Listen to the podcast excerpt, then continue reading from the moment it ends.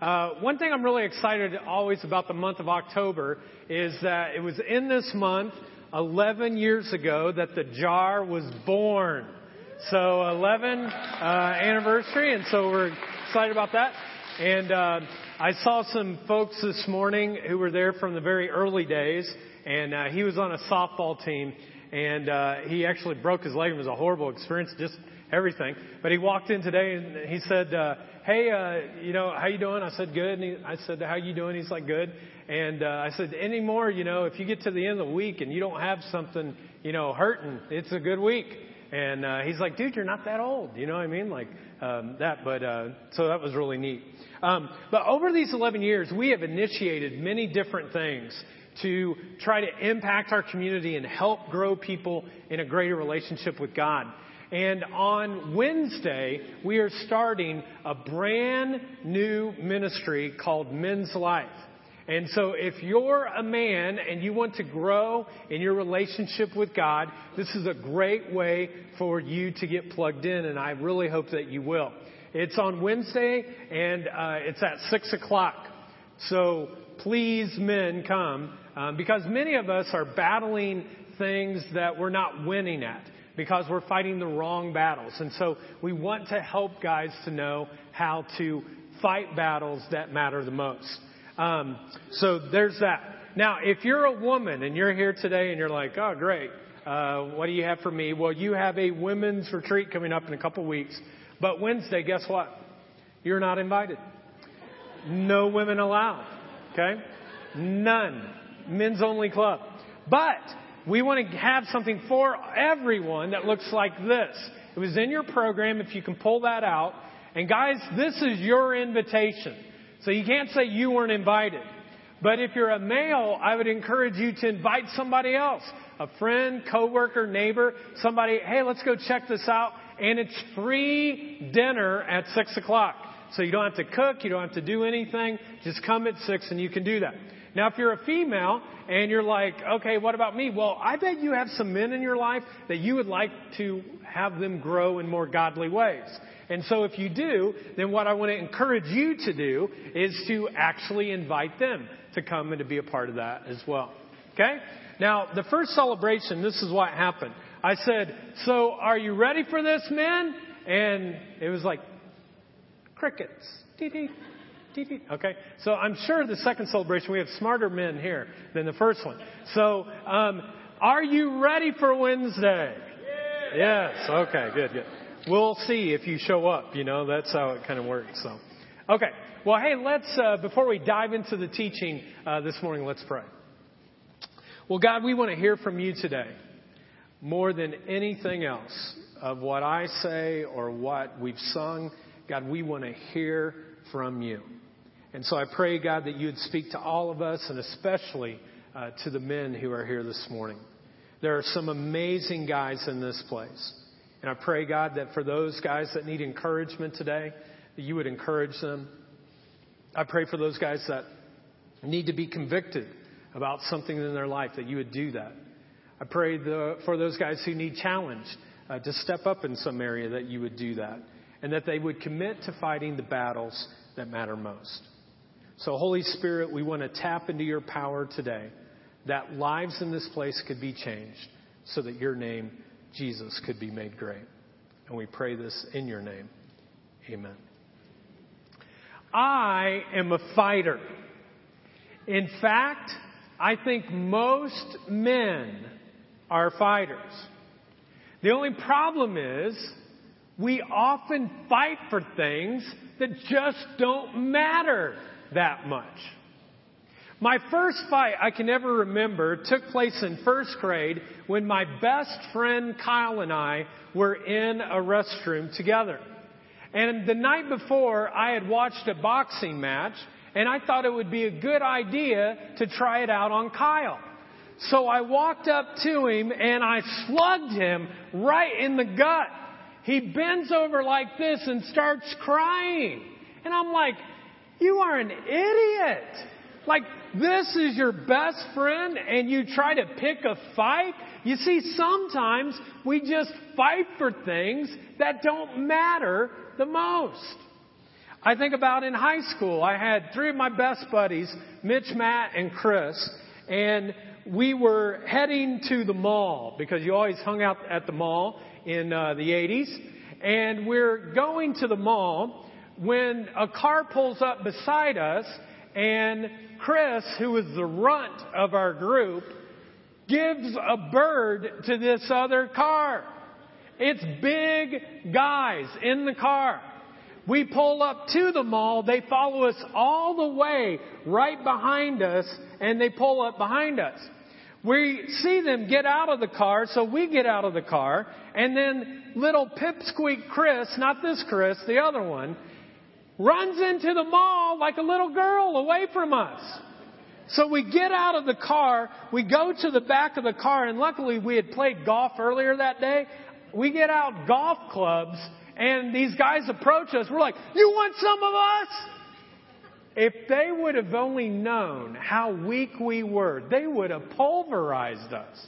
But I'm thinking to myself, again, that's not a fight that really matters. Why would you do that? A couple of years ago, we took go to the Indianapolis Zoo. There's a dad as we're getting ready to leave by the water fountain, and he's just hitting his kid on the back of the legs. I walk up to the person, I grab him by the shoulders, pull him up, I'm say a few choice words. I'm 80% sure that I didn't cuss. I'm 100% sure I was thinking about it though, okay? And I pulled him off and here in the zoo, like it's getting like in each other's face. And again, do you really want your pastor to throw a punch at the zoo? Like, what's up with that, you know? Again, folks, a fight that's really not worth fighting. Last year, we go to Puerto Vallarta. There are some college students that are sitting at the booth right beside me and my two girls. I took them out, little daddy daughter date. All of a sudden, they start talking, they drink a little bit, and F bombs are flying everywhere so loud that everyone can hear. So being pastor, I go over and I go, hey guys, you know, uh, could you just kind of quiet down the language a little bit? I don't want my kids uh, to hear that. When all of a sudden one of the students turned in his breath and said, well, he doesn't like my blanking language and he should take his kids somewhere else. Now this time I wasn't representing you as pastor, okay? I was just representing myself, but I stand up, I stood up, I looked at him and I said, if you don't shut your mouth, I'll shut your mouth for you. We can go outside. No, don't clap for that. Don't, don't, no, no, no, no. That is not good at all. That's horrible. You should never do that. Again, if they only knew who I was, they would have pulverized me. I mean, they're college students, okay? I mean, can you imagine I leave my two girls, hey, if daddy doesn't come back in a little bit, could you call 911? like, how is that helpful? Again, folks, sometimes we fight battles that just don't matter. And every one of those incidents I just mentioned to you, some of you right now, though, honestly are thinking, he's got some issues. Like, our pastor has some anger issues, you know? And I do have issues, but, you know, all of us fight things, right? That sometimes we think, uh, do they really matter that most? But not only physically do I do this, but emotionally and spiritually. Sometimes I just get into battles that really don't matter that much. Can anyone relate to this this morning? You're, you're fighting a battle that really doesn't matter that much, but you just keep fighting it? Uh, oh, I'm the only one here today, okay? Okay, okay. See, a couple guys were like, hey, yeah, I'll, I'll stand up, you know what I mean? Yeah. I mean, have you ever picked a battle with someone and it destroyed a relationship? Have you ever picked a battle that alienated a friend? Have you ever picked a battle that actually damaged the family around you? Have you ever picked a battle in which you lost the promotion or you lost the job? Well, today I want us to talk about a fighter. Someone who fought battles, but they were the wrong ones to fight. And his name is Samson. And his story is in the Old Testament, the first half of the Bible. Now, let me give you a little bit of background about Samson. So, if you're taking notes or if you'd like to, you can open up your program and uh, they'll come up here on the side screen. If you need a program, just raise your hand and uh, somebody from the resource table will get it for you. But uh, here's the first thing um, he was dedicated to God from birth as a Nazarite. And you might be like, Nazarite, what's that mean? We'll talk about it here in just a little bit. But he was dedicated to God at birth. Second thing, he was known for his physical strength. I mean, any UFC fighter you can think of, he would wipe them out. Maybe all of them together, in fact. Next, his occupation was that of a judge. And uh, his story is found in Judges 13 to 16. So this is what I would encourage some of you if you want to uh, take the challenge. Is that at the end of your teaching outline, it says talk it over. And there are four chapters we're going to look at over the next four weeks. And so I'd encourage you to choose one chapter and just read it for that week. So on week one, uh, the chapter 13, 14, 15, 16. And we'll have questions for you to connect with that. Now, some of you probably know something about Samson's story. Uh, you've heard something about it. You're like, oh, okay. Maybe there are some of you that you don't know anything about Samson's story whatsoever, and that's okay as well. But men, this is what I want you to know uh, is this that Samson was a lot like us. He was a lot like you and me. Samson had so much God given potential to do something great for God. And yet again and again, he made bad decisions and he self-destructed. God had given him, just like he had given all of the men in this room and myself, much potential to fight the battles that matter most. And yet again and again, he just made poor decision after poor decision. In fact, I think you could summarize Samson's life this way. It'll come up on the side screen. Samson was an incredibly strong man with a dangerously weak will. He was a incredibly strong man with a dangerously weak will. Just like so many of us men, we're incredibly strong. We have tremendous spiritual potential, but at the same time, the problem is we have a dangerously weak will. So let's dive into this story. A little background. Uh, the Israelites, that is God's people, the people that uh, He calls to be His chosen people, have not really been obeying God. They've not been listening to Him very well. And so he decides to try to get them to change their mind. He gives them over to an enemy called the Philistines. And the Philistines come in and they rule over Israel. And for years and years this goes on until finally uh, God comes to him and says, Hey, I think you guys have finally learned your lesson.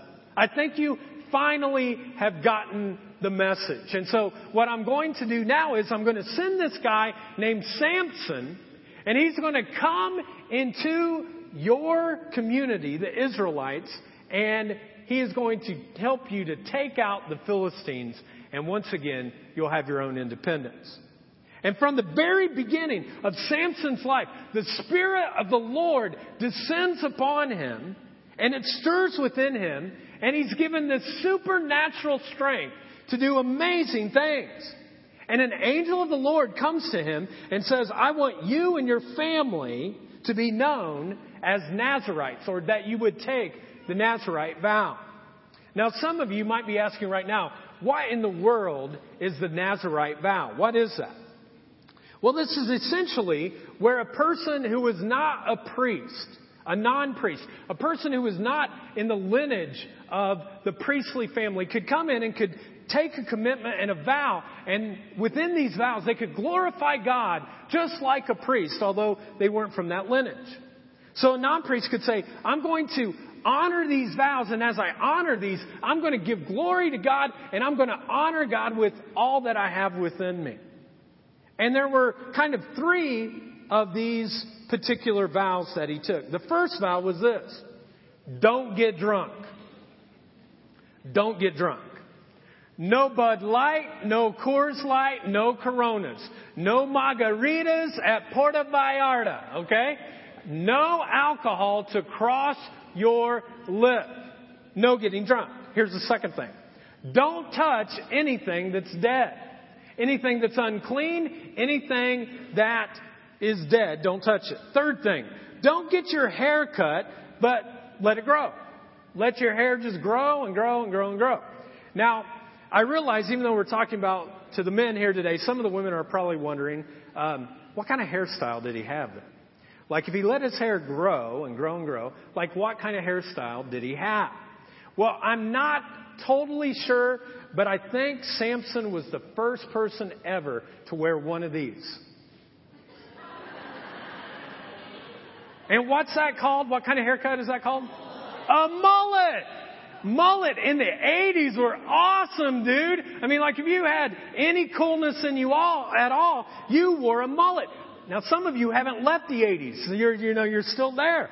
But, um, you know, that was the first kind of mullet. Everybody loves a mullet. So Samson has this long hair and what it simply was was an outward visible symbol that he was giving his one and only life to God. For instance, 21 years ago, when I put this ring on, I made a commitment to my wife, Jennifer, that I said, no matter what, I am staying committed to you until death. And that's what Samson did in these three vows that he made. And God's hand was all over Samson's life. And God's strength was within him. So much so that when God's Spirit would come upon him, we're told that there was one particular day that he killed righteously. God asked him to do it righteously a thousand Philistine men. Another time, he ripped open the mouth of a lion. We'll talk about that. And yet, with all of this God given potential and all of this strength that this guy had, his weak will got him into trouble time and time again. We're going to see over the next few weeks that as Samson betrayed, that with his weak will, he betrayed God for just a handful of honey. We're going to watch as his temper got the best of him one day, and he goes out and unrighteously kills 30 people over a bet that he lost. We're going to watch as he again and again falls victim to pursuing the wrong kind of woman, and his lust for this woman again and again and again got him in trouble. Guys, he's just like us. He had so much potential for greatness and to do amazing things for God.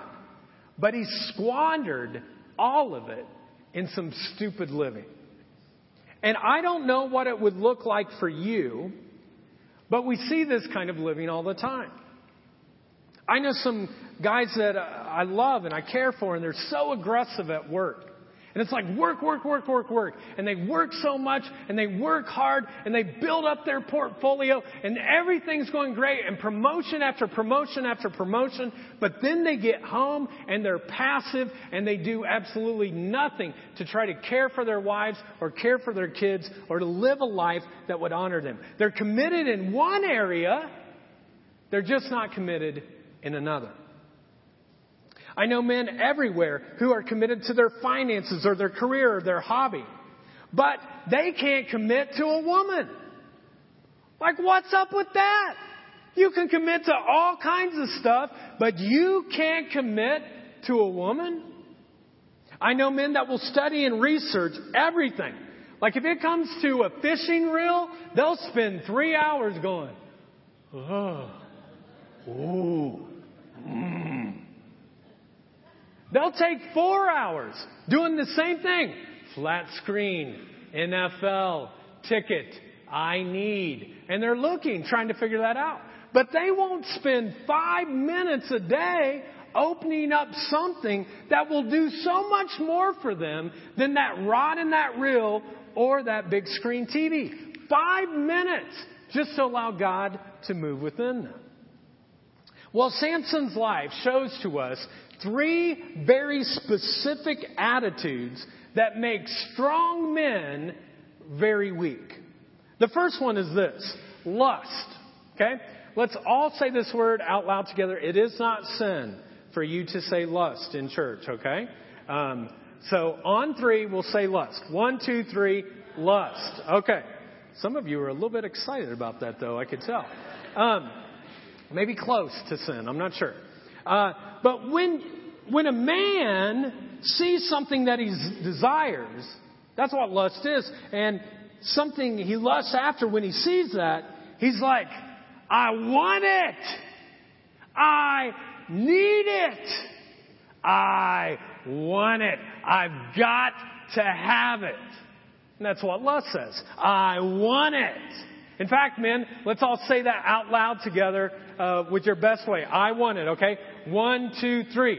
I want it. You know, you almost have to have a growl, don't you? Like, I want it. Yeah, I want it. Not too bad. You guys are doing good today. And what happens is a man wants something so bad that sometimes it slips into lust. And he forgets all logic at all because he wants it.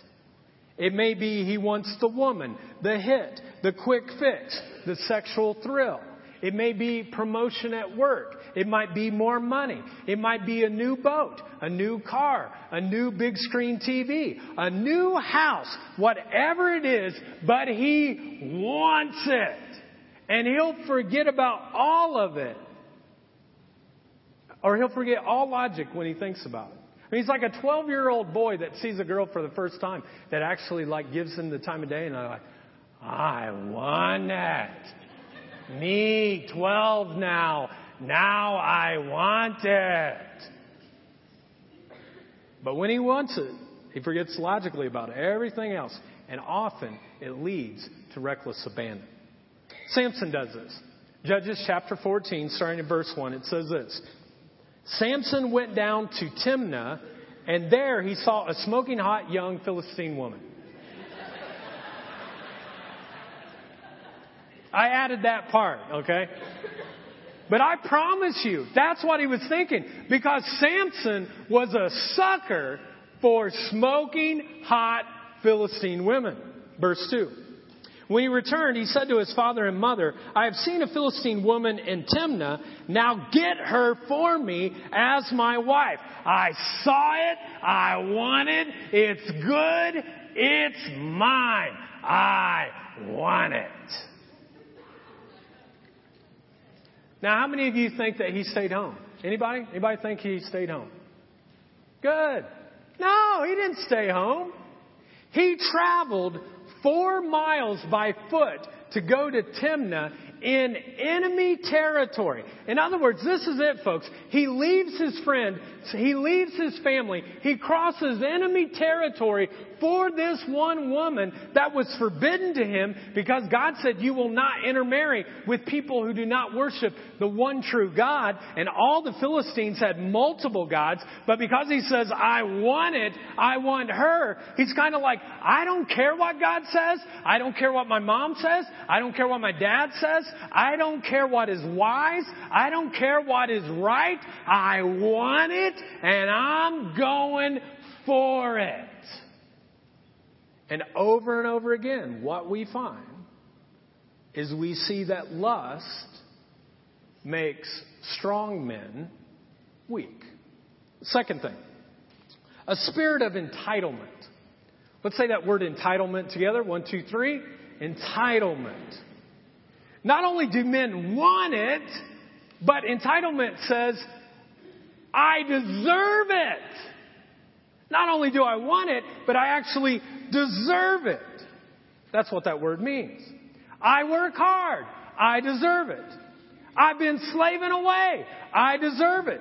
I have to put up with her. I deserve it. I'm not saying I said that. I'm saying Samson said that, okay? Don't go home saying I said something. I did. And we're going to see that Samson gets tempted by this attitude. He gets this attitude. So his story continues on. One day he's walking down a road. He sees a lion. He looks at the lion, grabs the lion by the mouth, opens up its jaw, kills it right there on the spot. Now I know some of you men right now are going, okay, the Bible kind of, you know, some of these things kind of fables, not really true. Um, don't think that one happened, but we know David did too. And some of you are just like, eh, I don't think it's such a big deal. Okay, Samson did it, David did it. But this is the thing you have never been in front of a wild lion before. I have. Now, it wasn't necessarily a lion, but it was from the lion family, okay? So it's like from the lion family. And uh, I think we actually have a picture of this ferocious lion right there. Anybody know what that is? No, no, no. It's a lion possum. See, I knew you would do that. No, no, it's not a possum. It's a lion possum. Several years ago, BK, before kids, um, my wife, uh, Jennifer, actually got a box together and put all of our Halloween stuff in it, but she put Halloween candy in that as well. And one day she goes to the garage and she gets ready to open up the Halloween stuff and here is what she found in this box, just like eating away, you know, trick or treat kind of thing, you know. And so she calls me on the phone in panic and she's like, there's this, you know, lion possum that, you know, is in there and you need to come. And I'm like, oh yeah, it's going down with me and the lion possum. He's on my turf. He's going to get out of here, you know. And I drive home as fast as I can. I walk in. We can't find the lion possum. I think it was because he knew I was coming and, um, you know, decided to take off. Well, uh, several days go by, we don't see anything, but then all of a sudden we start seeing some droppings of the lion possum all around. And, uh, you know, we're like, well, he's here, we gotta capture him somehow. and I'll never remember, uh, I'll never forget a guy. He, he's actually a doctor now. He's like, dude, what you need to do is get a double barrel shotgun, just shoot. I said, well, like, shoot what? Anything that moves. He's working on people right now. He's a doctor. And I was like, I don't, I don't think I'm going to do that. But we go ahead and we, we, we talk to a neighbor and he gets us a cage. And he says, well, you got to put this kind of food in there and you put it in there and you'll catch, you'll catch it. No problem. So we do all of that. And the uh, next morning we get up, we walk out. All the food is gone and there's nothing in there. So we call animal control. They come in, they set traps, they do all kinds of stuff. Nothing. So we finally think, well, we've left our garage door open like for a month, so maybe it just finally left. Then one night, Jennifer hears a banging in the garage. She goes out to the garage. Chris, come quick! I'm thinking someone's come in there with a gun, and I'm like, man, that guy with the double barrel shotgun, that might not have been such a bad idea, you know? So here I am in my boxers and uh, my winter boots, and I'm walking out there like this, you know, like I'm going to take on the world. She's like, look! And the lion possum had gotten up on the rail and was walking back and forth. And every once in a while, I'd just turn around and go.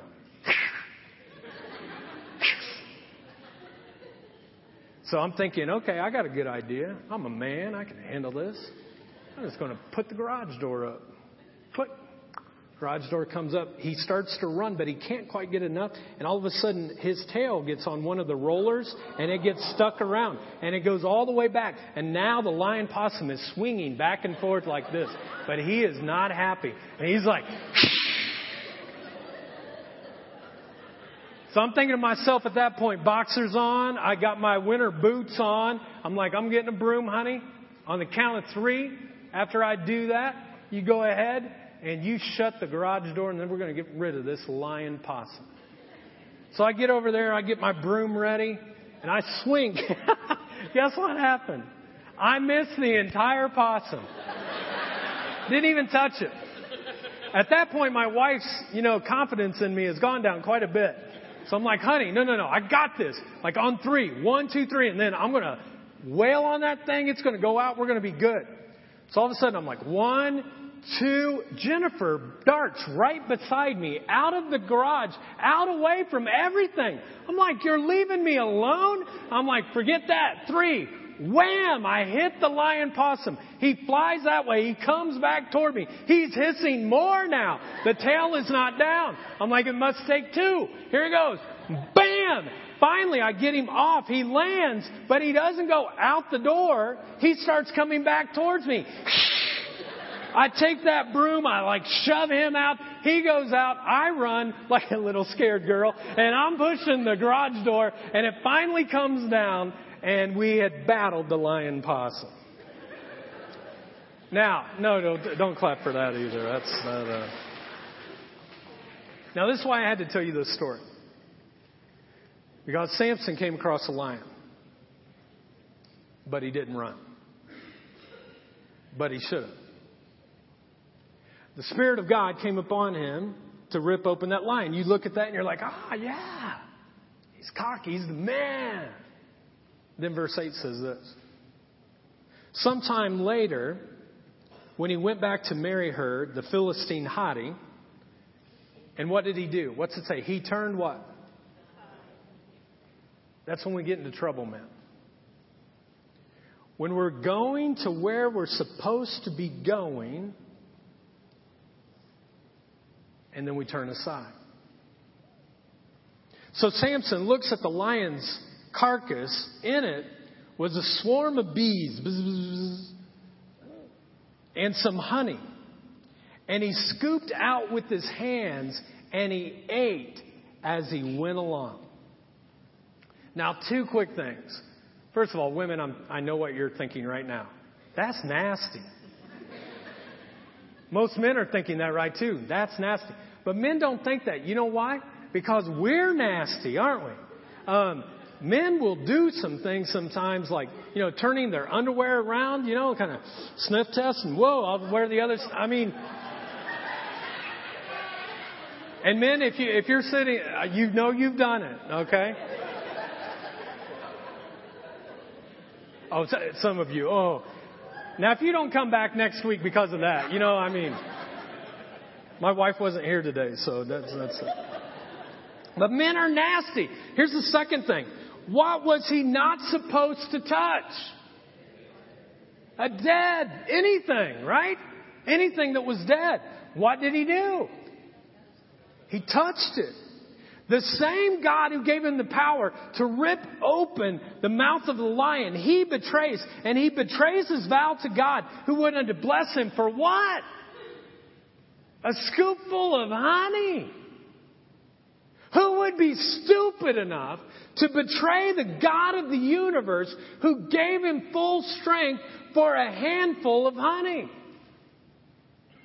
The answer is men do it every single day. We betray the God who blessed us for stupid, sinful things that only hurt ourselves and hurt the people around us. So lust says, I want it. Entitlement says, I deserve it. And then it finally comes to the temptation, this third attitude. And it's this that pride, pride says this I can handle it. Why do we think, men, when we're doing stuff? I can handle it. I got this. I can handle it. What were the three vows that Samson made again? It was don't cut your hair, don't touch dead things, and what was the last thing? Don't get drunk. So what does he do? He says, Well, me, Mr. Strong, I can handle it.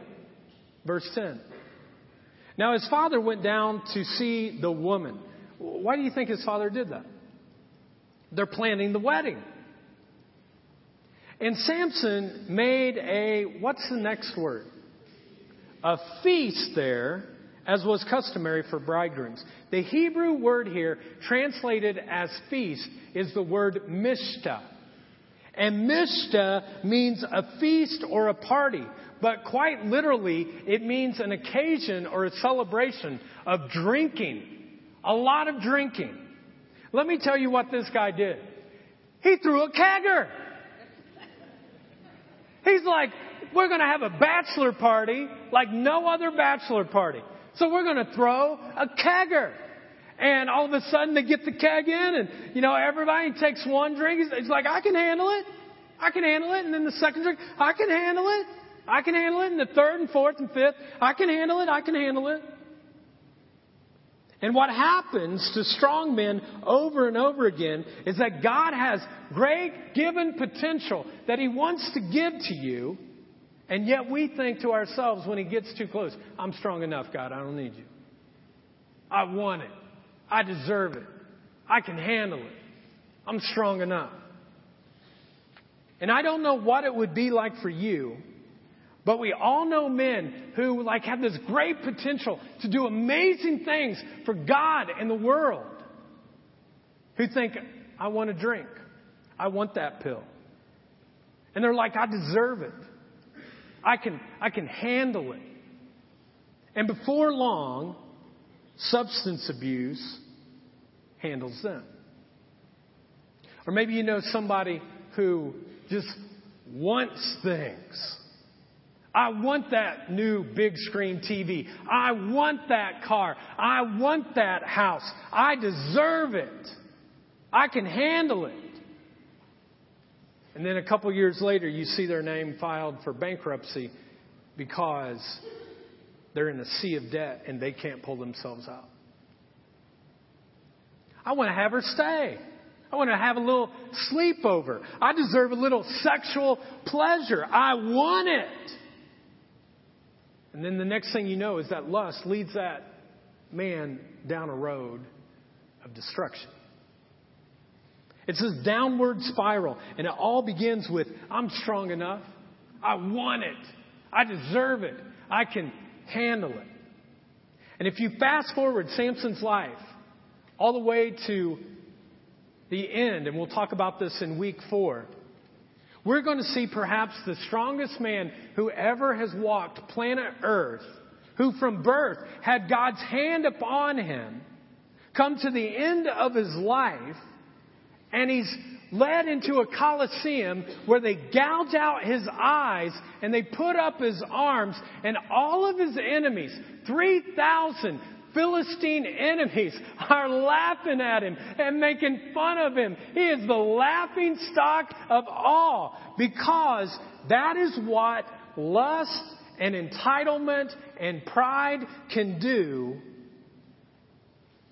when you go down that road. And it takes a man who God wanted to use in such amazing ways, it took him down. Now, some of you guys right now are sitting there going, well, bunch, serious.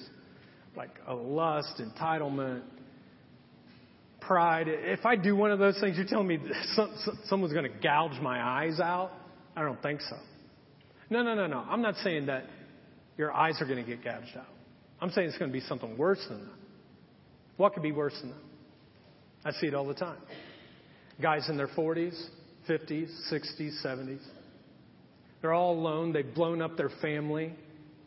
And all of a sudden they start thinking with terrible regret, it wasn't her fault.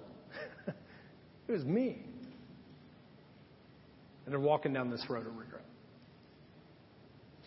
I'm going to tell you, there may be a day when your children don't want to spend time with you at Christmas.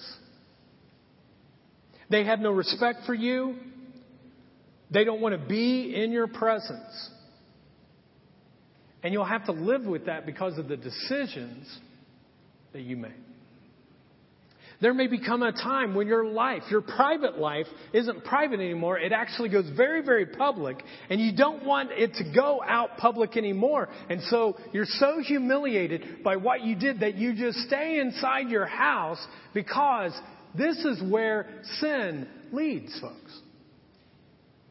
But, but, Men, this is not the way it has to go down. This is not the way it has to be. If you're a follower of Christ, I want you to know that you have all the spiritual greatness within you. That there's God's power within you. No matter what you have been going through, no matter what you've been into, you can be transformed, you can be made new, you can be made different. You can be a man of courage. You can be a man of spiritual strength. You can be a man who defends the defenseless. You can be a godly husband. You can be a godly dad. No matter what has happened in your past, no matter what it is, you can be that if you'll stop trying to be strong in your own strength. And instead, you turn to your Heavenly Father and you go, you know what, God? The truth is, I'm weak. I'm vulnerable. I need your strength, God. I need your presence. And Scripture says this that God will stand with you. Why? Because God is always for you. So there are attitudes that make strong men weak. I want it. I deserve it. I can handle it. But there are also three attitudes that can make uh, weak men strong. Instead of saying, I want it, whatever it is, instead you guys say, I want God. In fact, let's all say that together on three. I want God. One, two, three. I want God. I need God. I need God's strength. I want His daily power working inside of me. I want God. I want God convicting me where I sin. I want Him leading my life. I want Him guiding my path. I want God. But Chris, I deserve it. I deserve these things. No, no, no, no, no, no. An attitude that makes weak men strong is this. I deserve death. What do men deserve? Men deserve death. Now, ladies, for much of this celebration, you've been sitting there going, Oh, thank God, give it to the men. Just give it to the men. They deserve it. He's a, he's a fool. He, yeah, just tell him the way it is. Well, ladies, you know what you deserve too? Death. You deserve death. Why do I know that? Because if you look at God's Word, Romans 6.23 says this, the wages of sin is what? Your sin. My sin. The sin of every human being against the backdrop of a holy God deserves death. We don't deserve anything. We're not entitled to anything. God, you owe me something. God doesn't owe you anything. You see, when we realize that we're dead to our sins and we finally get to that point, this is what I deserve. But God, in His goodness, He came down from planet, or from heaven to planet earth and He plucked out human beings and He said, because I love you so much, I don't care how far you fall, you'll never fall far enough from my love. And he reaches down and he pulls us up. And because of what Jesus Christ did on the cross, even though you and I deserve death, that's what we deserve. Because of what God's goodness was, we get life. We get a free pass. It wasn't free, folks. Jesus Christ took it all on himself, but it was free for us. And when every other strong man says this, I can handle it. I can handle it. What are you going to say, weak men? You're going to say this I can't handle anything without God. I can't handle anything without God. I don't know about you guys, but I am capable Chris Bunch is capable of doing the most ungodly things you can imagine when I'm in my own strength. Without the presence of God, I need God. I, I deserve death. I realize that, but I look to God. I'm like, I need you, God. I can't do anything in my own power. No, 18 years of me being a pastor uh, has allowed me to to be there for people when they're really going through some of their hardest struggles in their life. And I've counseled many, many different women through relational struggles. Sometimes it's their marriage, sometimes it's a boyfriend, sometimes it's their dad. And many times when we get to the end of the counseling session and I'm getting ready to pray, they'll just kind of stop me in the midst of that and they'll go, uh, Pastor Chris, um, I just wish my husband, I just wish my boyfriend, I just wish my dad was as strong and as godly as you are. And at that time, I always interrupt him. I go, whoa, whoa, whoa, whoa, whoa, whoa, whoa, whoa, whoa. Thanks for the kind words. It's flattering. But this is what I want you to know before you leave my office today is this, that you are looking at the weakest man you will ever see in your life standing right here. And all of a sudden their eyes like go back in their head and they're like, why in the world did I come to counseling today? I thought this guy was going to be strong for me. He just told me he's the weakest man. What's up with that?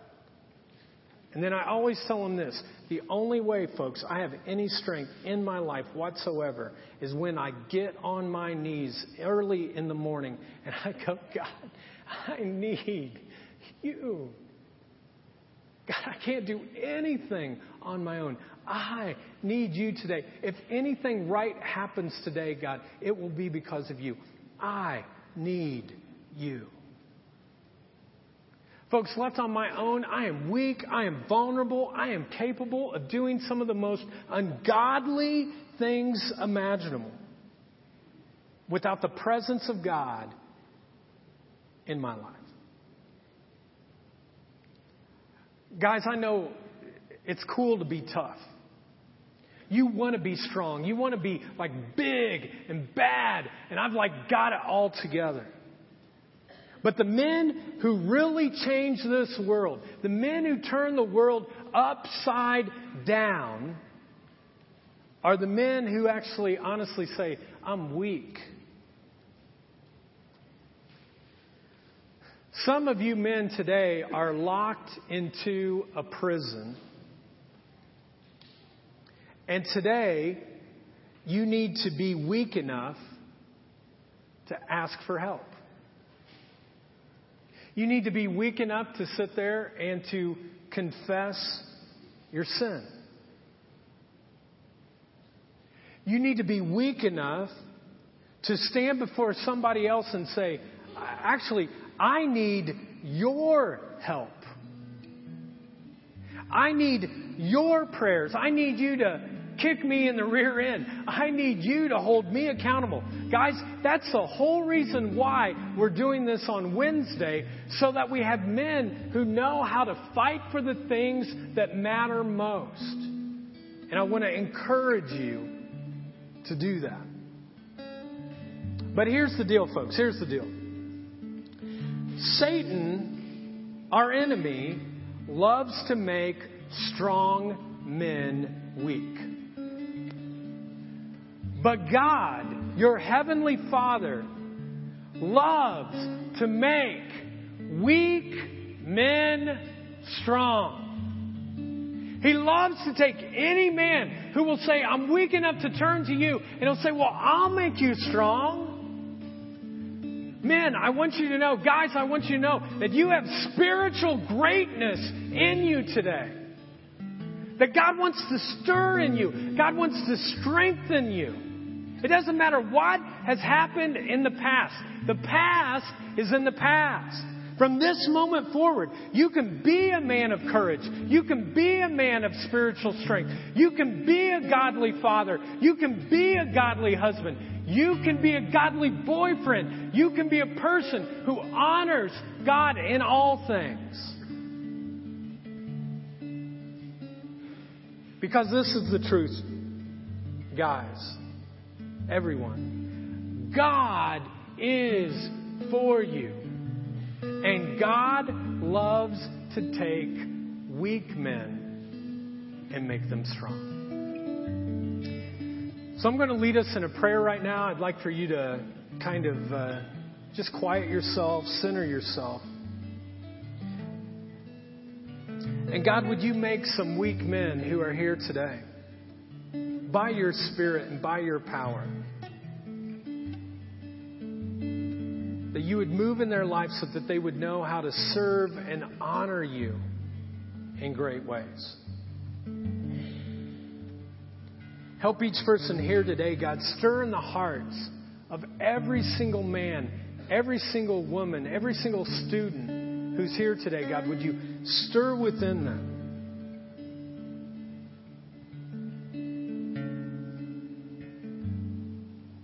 And would you go to their most desperate need where they, where they feel they're the most weak at, God, and would you give them your strength? I have no doubt that in a crowd this size that some of you are facing a temptation right now.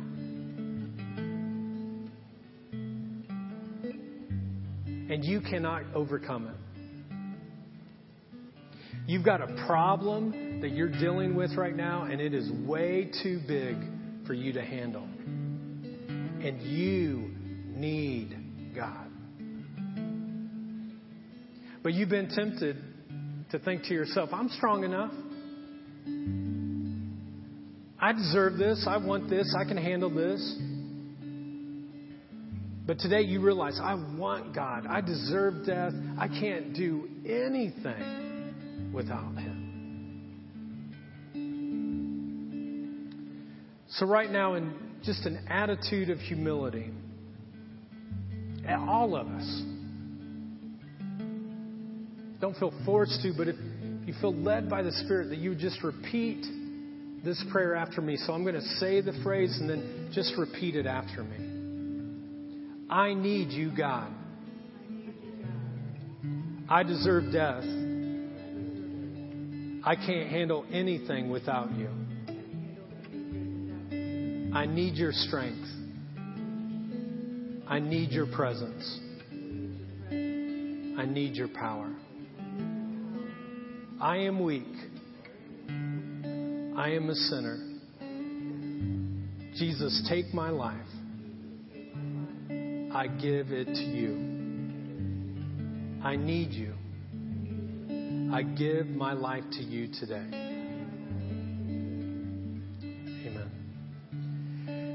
Well, today, as you go through the rest of your week, you're going to need a power that's greater than your own power. And so I'd like you to stand, and we're going to sing about a power that is greater than your own that will help you through this week.